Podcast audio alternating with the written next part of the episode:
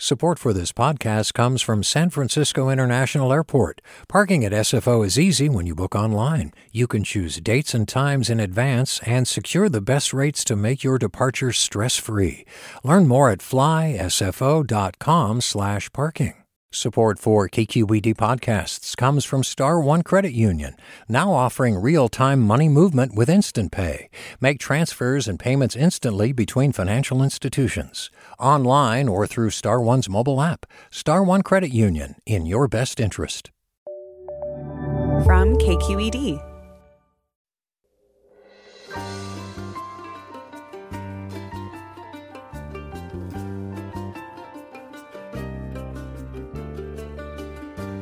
Welcome to Forum. I'm Alexis Madrigal.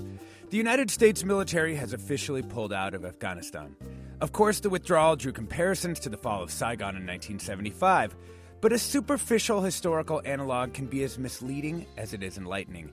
Today, we'll be joined by leading thinkers on Vietnam and Afghanistan to see what we can learn about the history of American troop pullouts, what happened to everyday people after Saigon fell? What international forces aided and constrained Vietnam's recovery? And what conditions are unique to each country? That's all next on Forum after this news.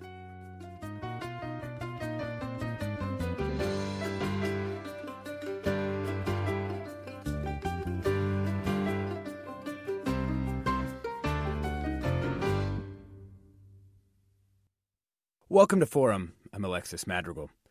The shock of the Taliban's run to Kabul has mostly worn off. The collapse of the American backed Afghan government and the triumph of the very same group of people who were in power when the U.S. arrived 20 years ago is complete.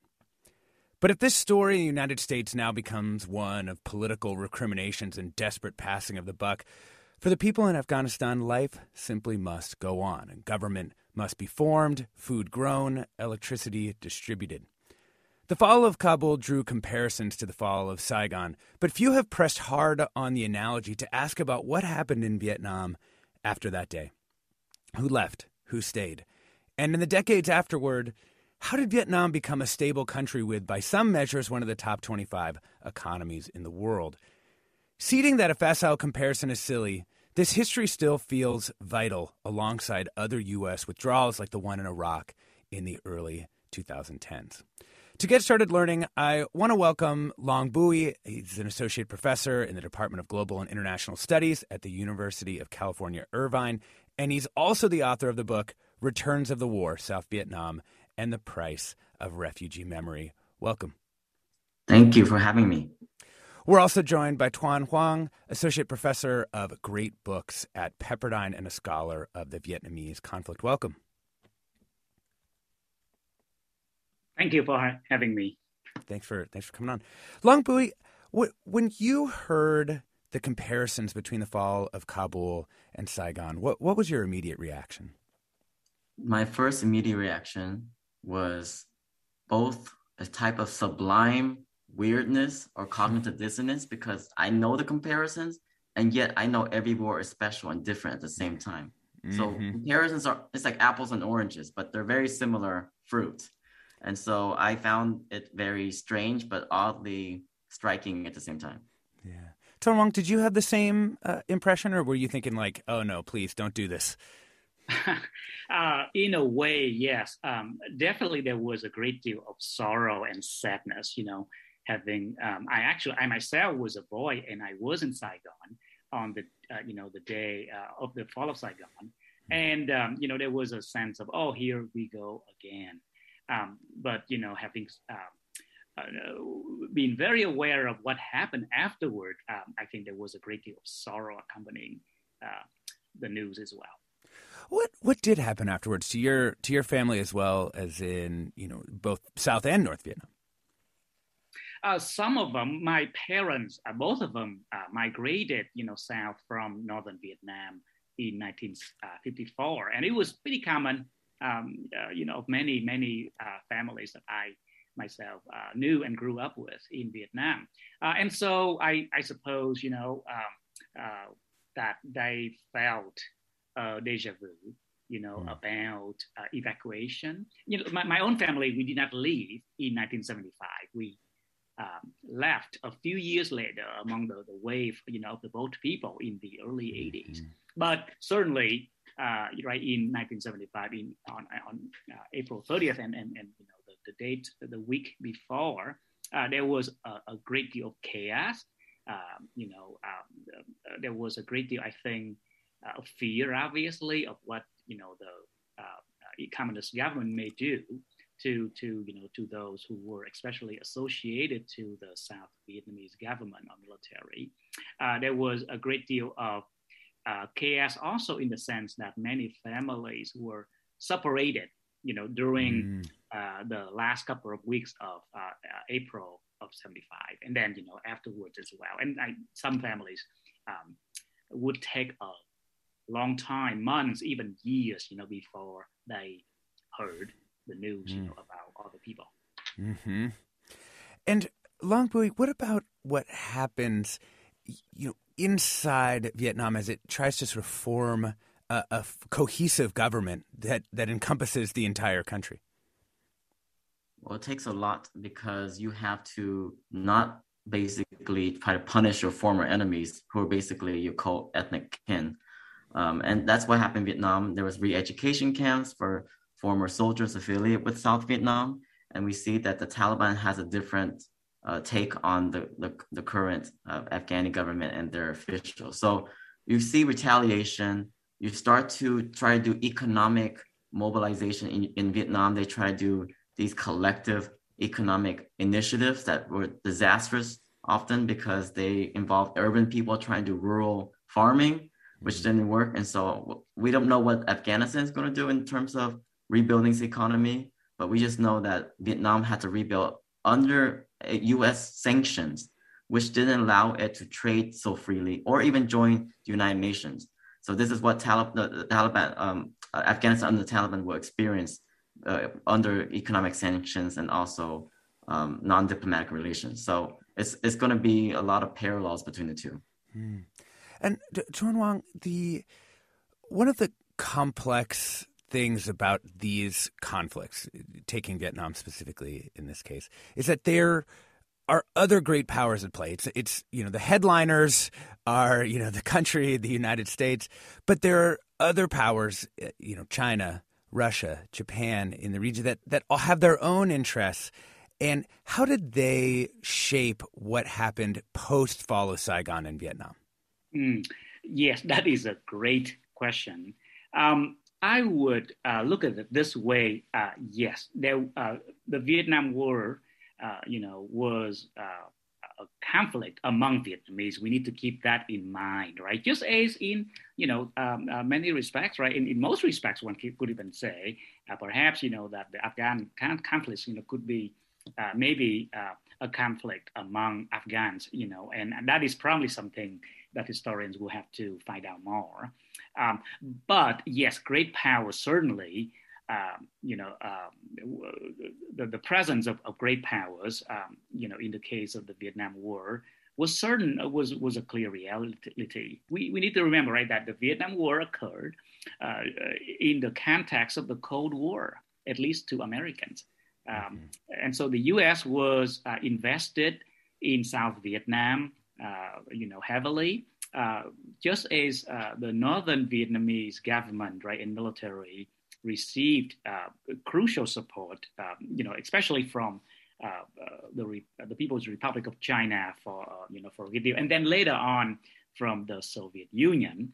Um, by one complication, you know, I would like to add one complication about the Vietnam War is that by the time that the war was over, um, the, the, the, the communist Vietnamese government, um, you know, was having experiencing uh, a good deal of problems with uh, China, uh, you know, and it was leaning towards the Soviet Union uh, more and more increasingly, and that led, you know, to what we usually call the third Indochina war, you know, between uh, a, a brief war between uh, unified Vietnam and China. Mm-hmm. Uh, so that is a bit uh, a longer explanation uh, about the complication of you know of of, of um, global powers. But yes, to, to answer your question, definitely no question that great powers you know were um, uh, crucial um, you know, in, in the conflict. We're talking about the future of Afghanistan by looking back at what's happened through history when American interventions, and we're talking specifically right now about Vietnam with Long Bui, an associate professor at the Department of Global and International Studies at UC Irvine, and the author of the book Returns of War South Vietnam and the Price of Refugee Memory, as well as Tuan Hoang, uh, an associate professor at Pepperdine and a scholar of the Vietnam conflict. Long Bui, one of the things that I wanted to talk about is the way that the the outflux of refugees affected Vietnam internally. We're talking, you know, hundreds of thousands of people over time. Did that destabilize what was happening inside Vietnam? Most definitely. I mean, you're talking about people who might, some people call it like a brain drain of professionals and those who were once considered part of the capitalist classes in uh, South Vietnam, and so you left with that. And then the you know the the communists also persecuted the ethnic Chinese, many of whom were entrepreneurs. So when they left in the late 70s, part of the boat people exodus, you were losing a lot of people um, who actually had the finances and wherewithal to build the economy. And you know, Little Saigon built in Westminster, which is the place where the largest number of Vietnamese are outside of Vietnam and the largest in the United States. It was built by a lot of ethnic Vietnamese, ethnic Chinese Vietnamese. So you you you it kind of destabilized a bit, but the government itself was destabilizing because it was doing such uh, drastic changes in a short amount of time. It didn't uh, take in consideration people's skills and their backgrounds per se, because it was all about um, reunification under a communist regime. Yeah, and uh, Tuan Hoang, the then you have a diasporic people who have now been spread into many places across the U.S. and, and around the world. How does that end up changing again what happens on the ground in Vietnam as it develops into the you know late 20th century and, and today?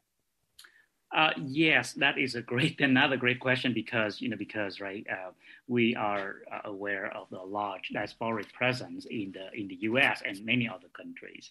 Um, you know, as a historian, I, I, would go back a little bit to trace right the um, the, the history of the diaspora and you know and before getting to the present um, i would say that um, it is a complex diaspora uh, you know because we need to remember that even though uh, the majority of um, vietnamese in the us uh, you know uh, came from uh, southern vietnam uh, you know or or you know have then or, or, or, you know for the second generation you know who, who were born of parents who who came from southern Vietnam, right, and often had some uh, association, uh, culturally speaking, politically speaking, whatnot, with with uh, you know with South Vietnam.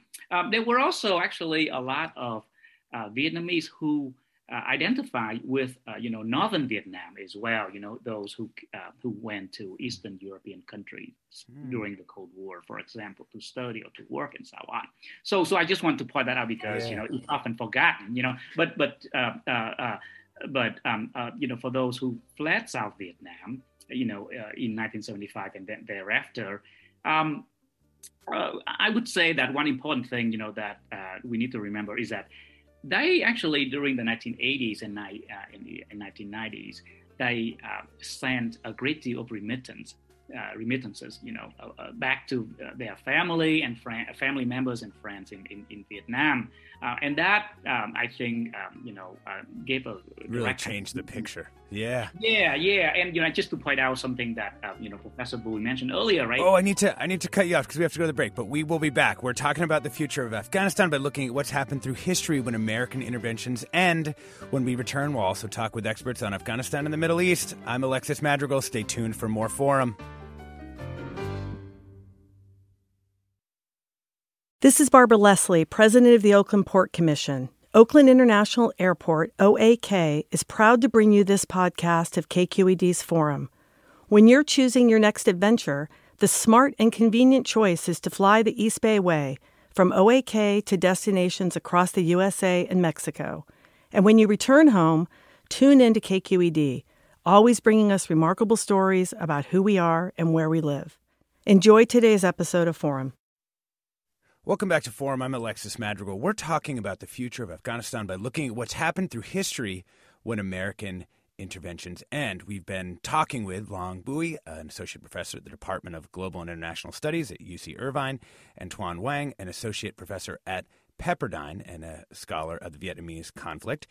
We're now going to add in some experts on Afghanistan and the Middle East, and we also want to hear from you. What are your questions or comments about the future of the nation and how history can inform us? Give us a call now at 866 733 6786. That's 866 733 6786. You can also get in touch on Twitter and Facebook. We're at KQED Forum, or you can email your questions to forum at kqed.com org.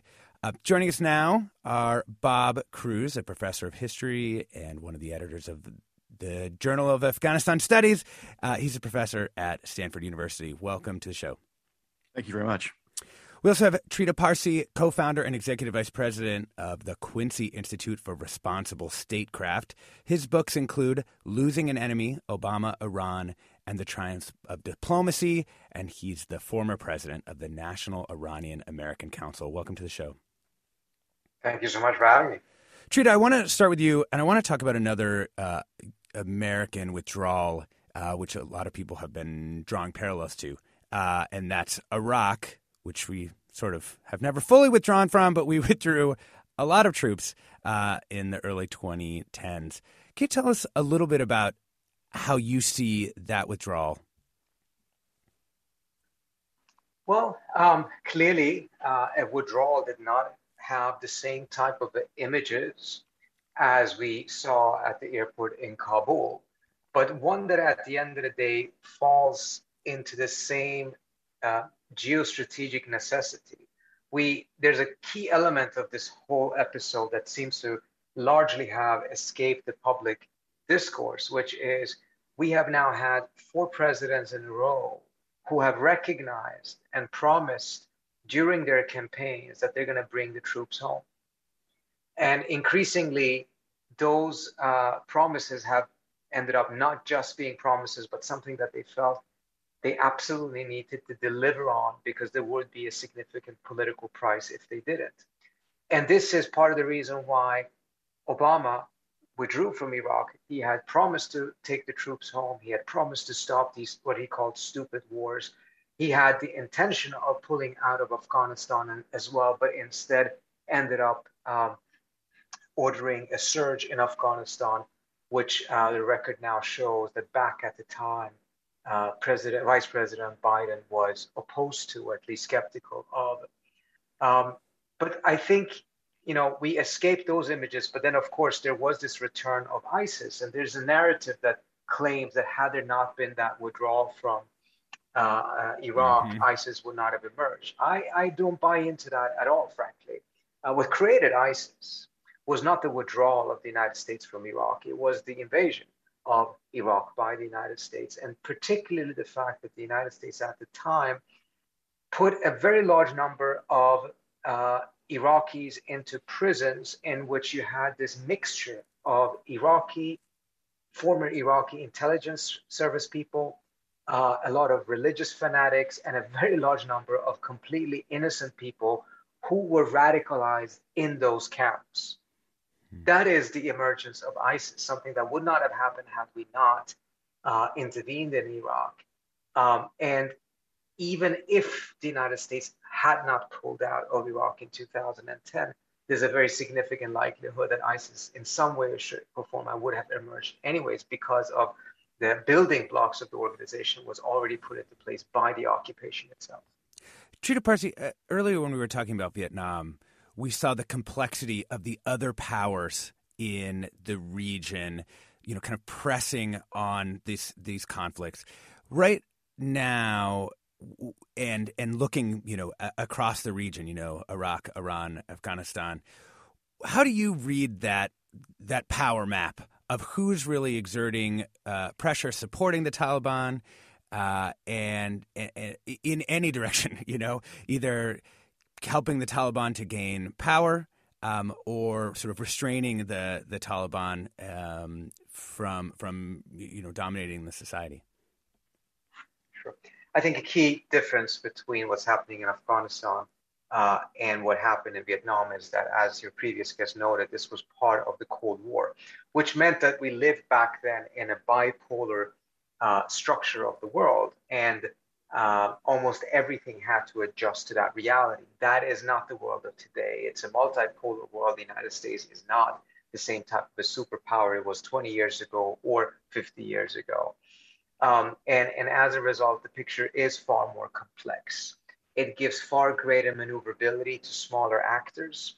Um, and uh, in, in the case of Afghanistan, you have a situation in which interventions by neighboring states, Pakistan, Iran, Russia, uh, funding coming in from the Emirates and Saudi Arabia has been a big part of what has contributed to the mess in Afghanistan right now. Uh, what you do have right now in uh, terms of who is supporting the Taliban, I think we have to recognize that there's a lot of countries that were very much opposed to the Taliban who have come to the conclusion that after 20 years of American warfare that did not succeed in defeating the, uh, the Taliban, uh, even though they themselves would strongly prefer not having to deal with the Taliban, they have little choice but to adjust to that reality and be pragmatic.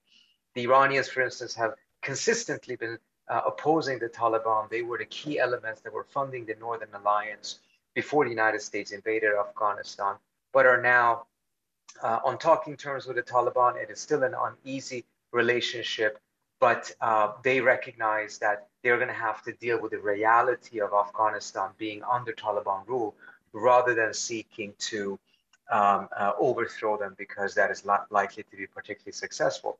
Russia is probably in somewhat of a similar situation. Russia, too, was a major supporter of the Northern Alliance, uh, been opposed to the Taliban, but today uh, is finding itself in, in a different position. Um, and you have also, of course, the Chinese involvement. Again, not an ally of Taliban, but not recognizing the Taliban right now would lead to a tremendous amount of headaches for these states because they are bordering Afghanistan. So they have um, uh, they don't have the luxury of not being pragmatic in the same manner that the United States may have that luxury, mindful of the fact that the United States is thousands of miles away. Yeah, Bob Crews, uh, professor of history at Stanford, I mean, you've devoted your whole career to studying Afghanistan. And there's actually a, a, different kind of withdrawal that we could look at as another historical parallel here, and that would be the, the withdrawal uh, of the Soviet Union. Could you tell us a little bit about that history? Uh, I think you know some people maybe know the broad strokes that the U.S. was supporting uh, opponent insurgents, the Mujahideen inside Afghanistan. But can you can you help us kind of get a little more texture to that, and also roll the tape forward for us uh, in in thinking about what that withdrawal ultimately did in Afghanistan? Great, thank you. That's a very important question. At first, I might begin the answer by um, rephrasing Trita Parsi's important observation that really the original sin was the American intervention in Afghanistan in 2001. Um, and the Soviet intervention in 1979 played a, a, very similar role in in creating chaos. And if we think of the the legacy of Cold War interventions, uh, almost in every case, we know this intimately from Central America, closer to home, of course, that Cold War interventions tended to fuel civil wars that long outlived, you know, the departure of the superpower, and that have continued really uh, to form a legacy for the present. So another important framework to consider is, you know, that the, the Soviet intervention like the American intervention, bears much in common with earlier colonial interventions. So we can mm-hmm. frame both as simultaneously a kind of colonial war and then a kind of Cold War intervention, which again fueled chaos and intense suffering for for millions of people who were, um, you had no no real stake in the battle um, waged from Moscow and and Washington, but were its primary victims. But to answer your question more directly, I think what what's striking is that though we may think of these frameworks. I think this is probably, I, I assume my colleagues um, who spoke about Vietnam would, would, I would hope, you know, agree in some ways that, that it, the colonial framework is important because it, um, it helps us understand, you know, the gap between the aspirations of a great power and then the messy realities on the ground.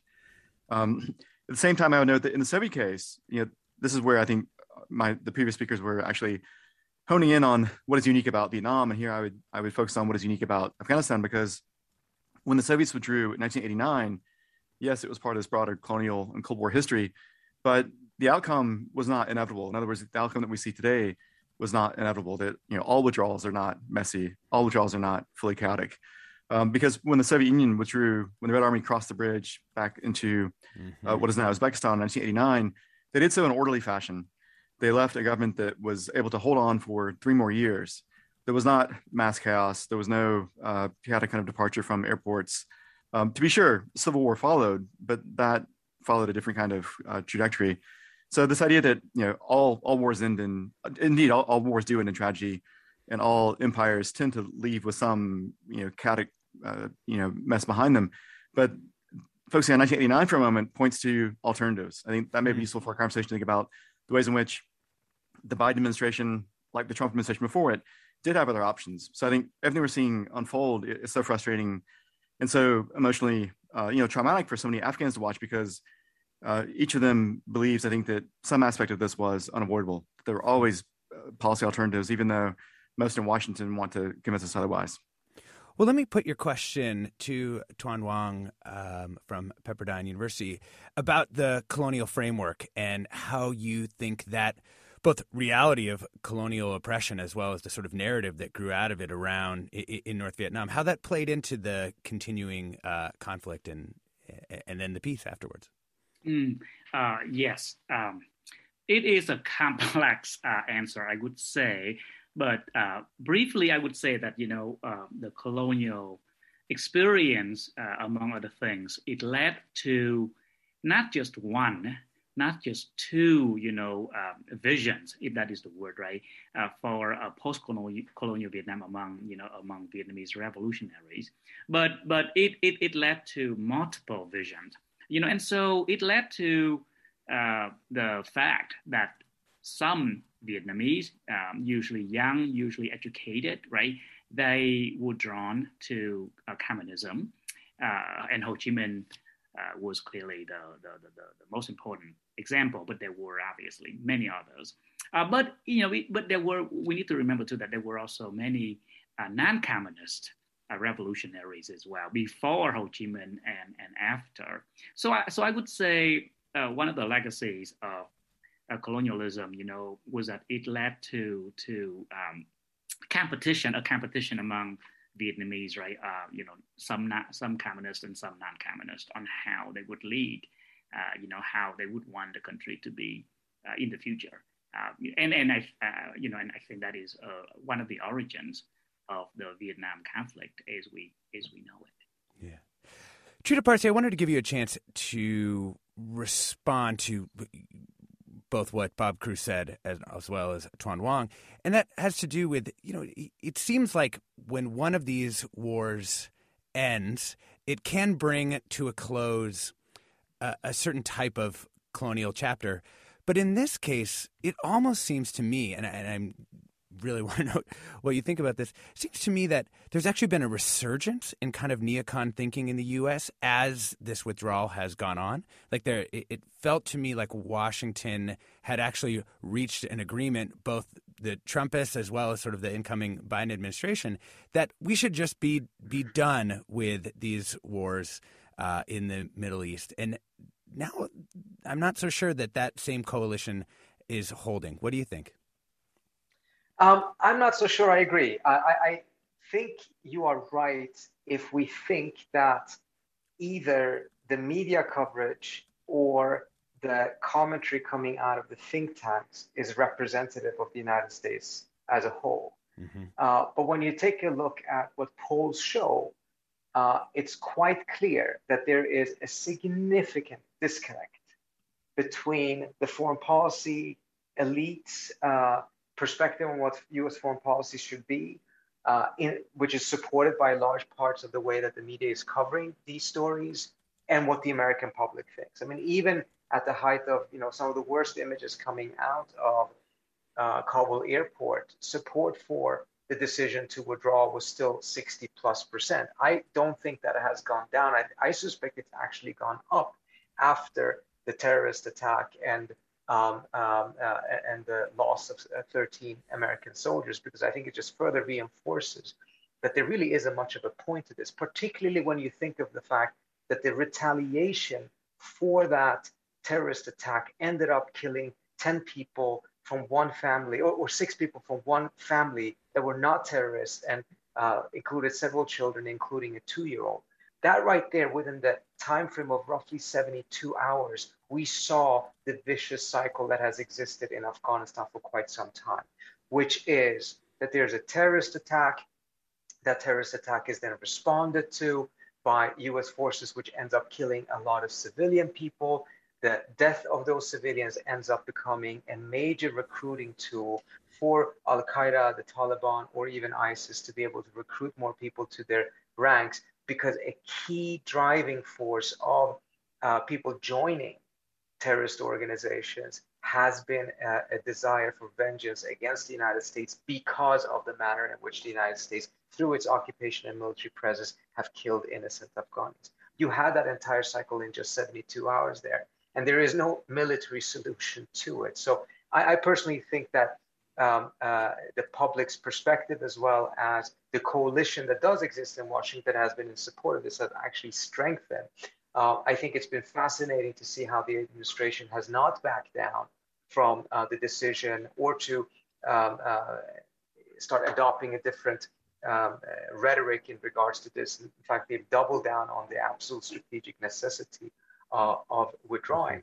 But it is quite fascinating that there has been this outcry from many think tanks, from many people in the Washington foreign policy uh, elite, as well as in the media. And I think part of it, frankly, is because they are fearful that withdrawal from Afghanistan is going to be the beginning of a broader American military uh, right sizing throughout the world, particularly in the Middle East, which means that there may be withdrawals from other parts of the Middle East as well, and potentially a reduction of what I view as a very significant over militarization of American foreign policy with 850 plus military bases around the world. Hey, Bob to Crews, what do you think? That, hold, hold, on. You want to uh, have to. Sorry. Oh, yeah. Oh, I just want. I just wanted to get Bob Crews on on the same topic. Sure. No, thank you. I mean, the tragedy is, I think that we're you know we're having this debate, um, and you know, nationally and internationally in Washington about what the U.S. should do, and I think you know what we're often overlooking is how this affects Afghans and of course other countries where I would agree with the Trita Parsi that of course American foreign policy is over militarized. Um, but the effects, I mean, if, if, you look at it through you know an Afghan perspective for a moment, um, they've endured 20 years of being subject to a kind of experiment in American power. Um, and now the same rulers who are unpopular, you know, who are not voted in, who are not uh, chosen by the overwhelming mass of, of the Afghan public. Um, they are now back to um, being subjected to their rule um, in Kabul and elsewhere. And you know, the Taliban have not changed. They will rule in a similar fashion as they did in the late 1990s. So yes, I agree that it's, it's important um, to to critique American foreign, foreign policy, um, but I think that it's kind of a false binary that we're considering. Um, calling this calling a you know a critique of the Biden administration a neocon argument, I think is is unfair. I think you know Biden created a false false binary, either um, you know withdraw or escalate, and I think that that was disingenuous. There are many options in between, including a number of diplomatic steps that that the Trump administration took to really, I think, as Afghans say, hand the country back over to the Taliban. That's not a pro-war argument. That's simply a reality for Afghans who now, for 20 years, um, you know, are asking, what was all this for? We're talking about the future of Afghanistan by looking at what's happened through history, when American interventions end. You've just been listening to Bob Crews, a professor of history at Stanford. I'm Alexis Madrigal. We'll be back with more Forum after the break. I'm what you might call very good at hide and seek. And since we got Xfinity, we have Wi Fi all over the house, even in my super secret hiding spots. So I can kill time in here by streaming my favorite. Ha! Found you. How? You left to Find My tablet on. Get wall to wall Wi Fi on the Xfinity 10G network. Restrictions apply, not available in all areas. Actual speeds vary. Welcome back to Forum. I'm Alexis Madrigal. We're talking about the future of Afghanistan, and we're also talking about American imperial power and when our interventions end. We want your questions and comments about the future of Afghanistan. How can history inform us to make better decisions this time around, both here and in the will that the American foreign policy apparatus is going to exert in and around Afghanistan. Give us a call now at 866 733 6786. That's 866 733 6786. You can also get in touch on Twitter and Facebook. We're at KQED Forum, or you can email your questions to forum at kqed.org we want to talk a little bit. I want to talk a little bit about the sort of long refugee crisis. Long Bui, assistant professor at the Department of Global International Studies at UC Irvine, and also author of Returns of War, South Vietnam and the Price of Refugee Memory. Long Bui, I want to ask you about, you know, in this particular moment, we're seeing the crisis of uh, uh, the beginning of a new refugee wave. But really, these crises go on for a, a very long time. And I was hoping you could give us a little bit of that sweep and what happened in Vietnam after the fall of Saigon. You know, after the helicopters left, how long did it actually take for, for really the refugee crisis to come to an end? Oh, a refugee crisis to come to an end. Well, it's basically the 1990s. You have multiple waves. And of course, the first people evacuated were those affiliated with the United States. But then you start having all the, pe- the economic refugees come later and those who are politically persecuted for their politics or their ethnicity, then United States started to bring in um, different acts to bring in the children of service service personnel who had children with left behind and they left behind in Vietnam. And so there are so many waves, and it didn't really stop until basically U.S. normalized diplomatic relations with Vietnam, in, you know, in the mid '90s. So uh, we had multiple waves, and so I expect that to see that in Afghanistan as well. Yeah, Bob Crews, is that what you're expecting too? Like that this process will play out over really decades, probably? Unfortunately, I mean, if we go back to the Soviet invasion, I mean, that prompted a, a flight of several million people, many of whom still reside in Iran, Pakistan, and of course, many came to California, many of our neighbors here.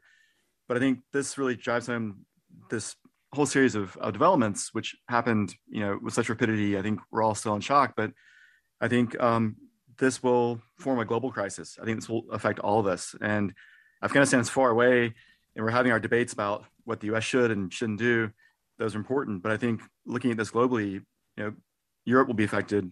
Most people will be confined to the region, but truly, this is a, a global crisis, which is already inflating the numbers of um, a, a, broader, you know, global refugee crisis, which really, I think, with climate change and with um, the continued, you know, chaos of this multipolar world that that Trita Parsi was nicely sketching out, I think you know each of us um, is going to be affected by the by the the inhumane policies of of all kinds of states that um, you know that police movement mobility and immigration it's a all this phenomenon is also i would argue is a, a, gift for the the far right for the fascist right in the united states and in europe who will use the figure of the african refugee who is you know who is you know a person of color who is muslim and i fear this will fuel anti-immigration politics across the planet again, which reinforces the idea that this really will affect all of us. I want to bring in Luke from Cotati right now. Hi, Luke. Hello. Hi, how you doing? Good, good. Um, Thanks for giving us a call. I want to make a comment on the uh, guest was saying that Joe Biden hadn't supported the surge. Um, well, my comment would be like he didn't um, support it publicly. I mean, privately he said he didn't, but publicly he never said anything but he also was a big proponent of nation building, which mm-hmm. got us to the same spot. There seems to be like this we don't need to point fingers now, but um, the, the parallels to Vietnam also, you're skipping over that. Our government lied to us about how it was going for um, 20 years in this case. That's an excellent point. Yep. Yeah. Um, so no, I appreciate that. Yeah, I appreciate that, Luke. And and Trita Parsi, I want you to maybe address the the first part of this, uh, which is I, I think one question that, that comes out of this is could one have supported nation building without supporting the military intervention? Well, first to what the, the caller said, he is absolutely correct. This is what Biden was saying privately. He was a loyal vice president, so he was not going to go out and criticize the president's decision publicly. Uh, but he's also right, the caller, in terms of the fact that uh, Biden himself has very much been part of the majority in the Washington uh, foreign policy elite that uh, you know voted in favor of the Iraq War and and uh, believed in, in the ability to be able to transform these countries into images of ourselves. and in fact, in Iraq, he had a very ambitious program in which he actually suggested dividing the country into three which again sounds quite colonial at the end of the day. So I, I think the caller is quite right in that. When it comes to nation building, um, we obviously have to separate the idea of nation building through the barrel of the gun uh, and foreign occupation and through other forms of development aid and, and help. But what we have done has primarily been through the barrel of the gun, and we have been particularly bad at it. Let me just give you one example. When the Soviets uh, prepared themselves to occupy Iran uh, towards the end of the Second World War, they sent in a vanguard, but it wasn't soldiers or counterintelligence people or spies. They actually sent in cultural anthropologists to study the Iranian society, better understand how it worked, where the centers of power was, uh, uh, the political culture, in order to reduce the inevitable uh, complications that come with any occupation. Compare that to the number of Arabic speaking people that were part of the folks that the Bush administration sent into Iraq uh, in 2002. 3% of the Americans that went to Iraq even spoke the language. So we frankly lack even the interest, the curiosity to learn more about these states in order to be able to have any chance of being able to do a positive contribution when it comes to nation building. Mm-hmm. A couple of comments from listeners. Um, one listener writes, I would like to hear specifically some of the other options that were available to the Biden administration. Greg asks, Please ask your guests whether they think that the coddled American ruling class is committed to continuing the endless history of American interventions until America fully collapses and fragments internally. And if so, ask them if they have any idea what will be the next American foreign intervention. Will we occupy the South China Sea? Let's just let those sit and bring in Janet from Richmond. Hi, I just have to say I, I, I agree with, those, with the last few comments. I mean, we were there uh, in Iraq for 20 years. How many young soldiers, everyone that they mentioned who died recently, they were under what, 25 years old? They were children. And so 20 years of being there, and the president uh, abandoned his own people other countries and other countries and around uh, Iraq, what are they also doing? As Americans, I think we can't just put this on Joe Biden's shoulders. He hasn't been in office very long. This has been going on for over 20 years. So all of the intellectualizing and talking about what Americans should be doing, what are some of the other Middle Eastern countries doing to stabilize that part of the world? And how is it that as Americans who've been told oftentimes to stop going in and controlling other countries in the Middle East, why is it now a bad thing that we've decided to allow that part of the country to do whatever it's going to do without it, the military being there? I think we need to change the conversation instead of saying, oh, America has to save every part of the world while we're going to go through a recession. We've got children who are homeless. We've got people, seniors that can't get medical care.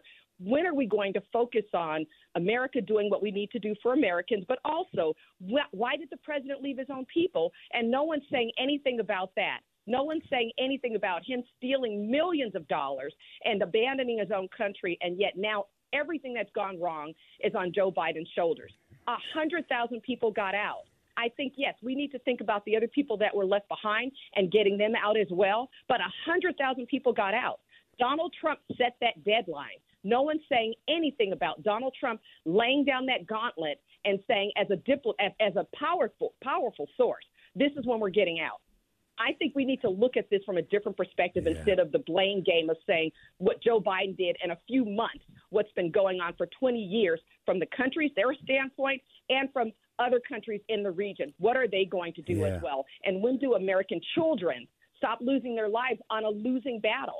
It's a losing battle. Janet, appreciate your passion about this topic. Thank you so much for the call. And I wanna I wanna just put that right to to Bob Crews, uh, professor of history at Stanford.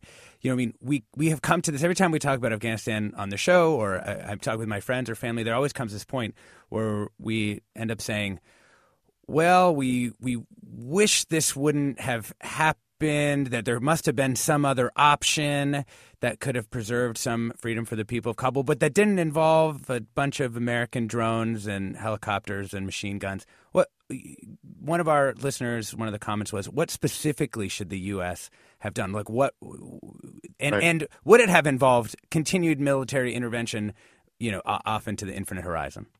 Right. Sure. Those are very important and very very thoughtful questions, and I and I can try to address also the the recent callers, um, you know, concerns about who we find responsible. I'd say, I mean, this is a 20 year story. Um, and yes, this doesn't all, you know, rest on Biden's shoulders. I think it's important to recall that there were always alternatives. So we could start with October of 2001. This was a choice the Bush administration made to invade Afghanistan. And once the U.S. entered the country, it became responsible in international law uh, and ethically, morally, um, to come to some resolution. Um, we essentially own the country, if you recall the, the Colin Powell doctrine. But the war was not inevitable. It was not the only choice available to the Bush administration in 2001, right? There were options to continue to negotiate with the Taliban to try Osama bin Laden. In December of 2001, there were many choices about what kind of government to form uh, that would rule Kabul and rule Afghanistan. The United, United States chose to bring in a handful of diaspora people, that is from the Afghan, mostly Afghan American diaspora, and they chose a very highly centralized state. Its structure, its almost autocratic nature, in which all power was funneled up in the office of the president, was a major reason why the state collapsed so quickly in the last few weeks. Um, there were alternatives on the table in Bonn, Germany in December 2001. The Germans, for example, proposed a federal system. Many Afghans spoke for a federal system, especially those who represented um, non-majority, you know, minority populations. At every turn, 2002, 2003, 2004, when the United States um, engaged in, I wouldn't call it nation building, I would call it actually a kind of colonial state that was basically a vector for the projection of American power. So all these elections that took place for parliament, for president, those weren't nation building exercises. Those were exercises in control. They were almost all falsified. Um, the United States did not have a democratic vision for Afghanistan. It had a vision of control. It wanted to ensure that its man on the spot was a kind of conduit of American power to pursue uh, first counterterrorism and then counterinsurgency, and essentially to you know dictate what American wanted to see on the ground there.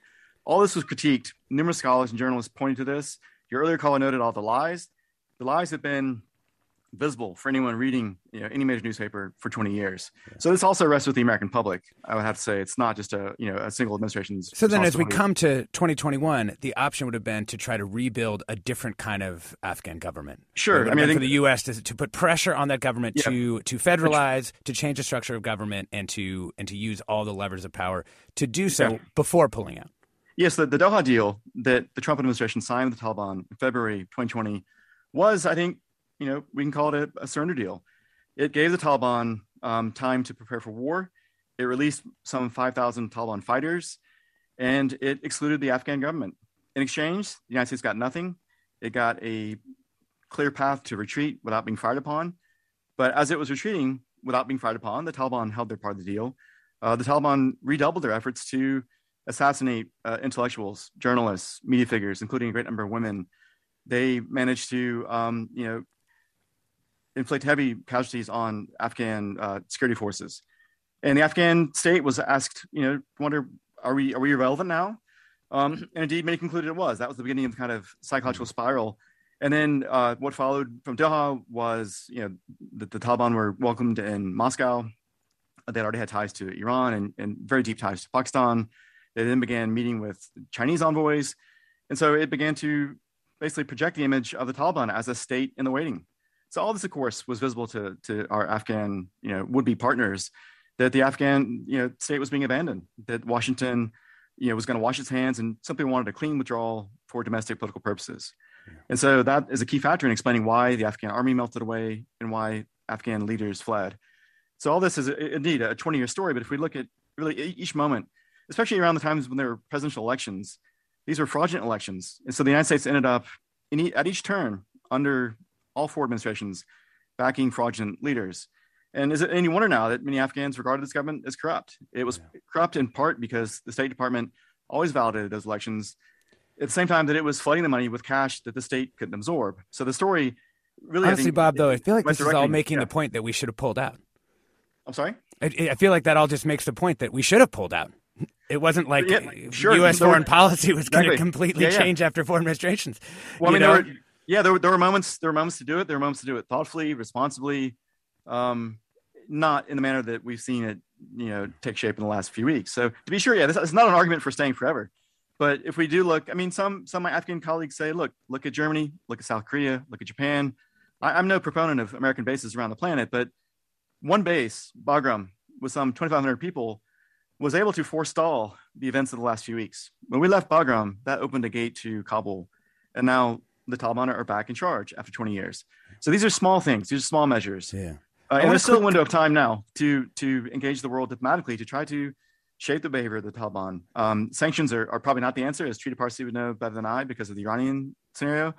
But I think you know the time. What remains is um, yeah a brief window to engage diplomatically. That was wanna, always a possibility, something that the U.S. never pursued. I want to quickly add Hussein from San Francisco into the conversation, just in our last couple minutes here. Hi, Uh, Hussein.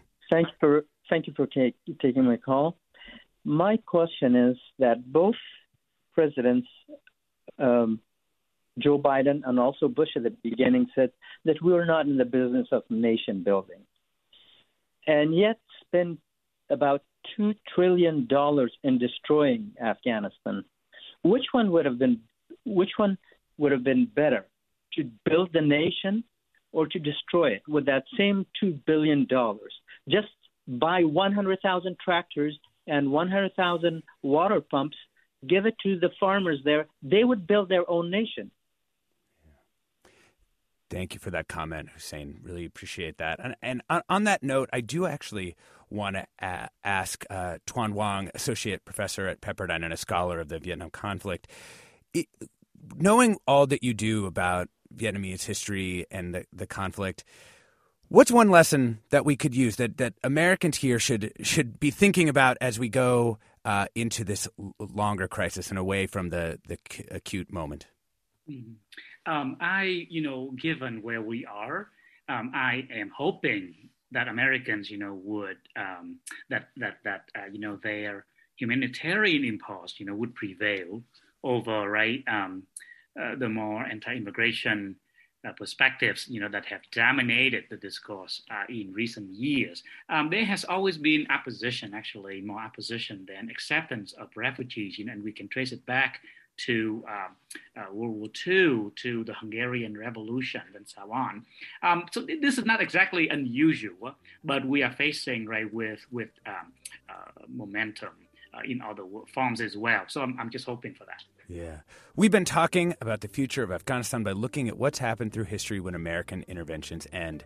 Thank you to our guest, Long Bui, an associate professor at the University of California, Irvine, Tuan Hoang, who you just heard, associate professor at Pepperdine and a scholar of the Vietnam conflict, Bob Crews, a professor of history at Stanford, Trita Parsi, co founder and executive vice president of the Quincy Institute for Responsible Statecraft. And thank you to our listeners for your calls and comments. You've been listening to Forum. I'm Alexis Madrigal. Stay tuned for another hour of Forum ahead with Mina Kim. And thank you to our producers, Judy Campbell and Tina, for scrambling this morning. Thank you so much.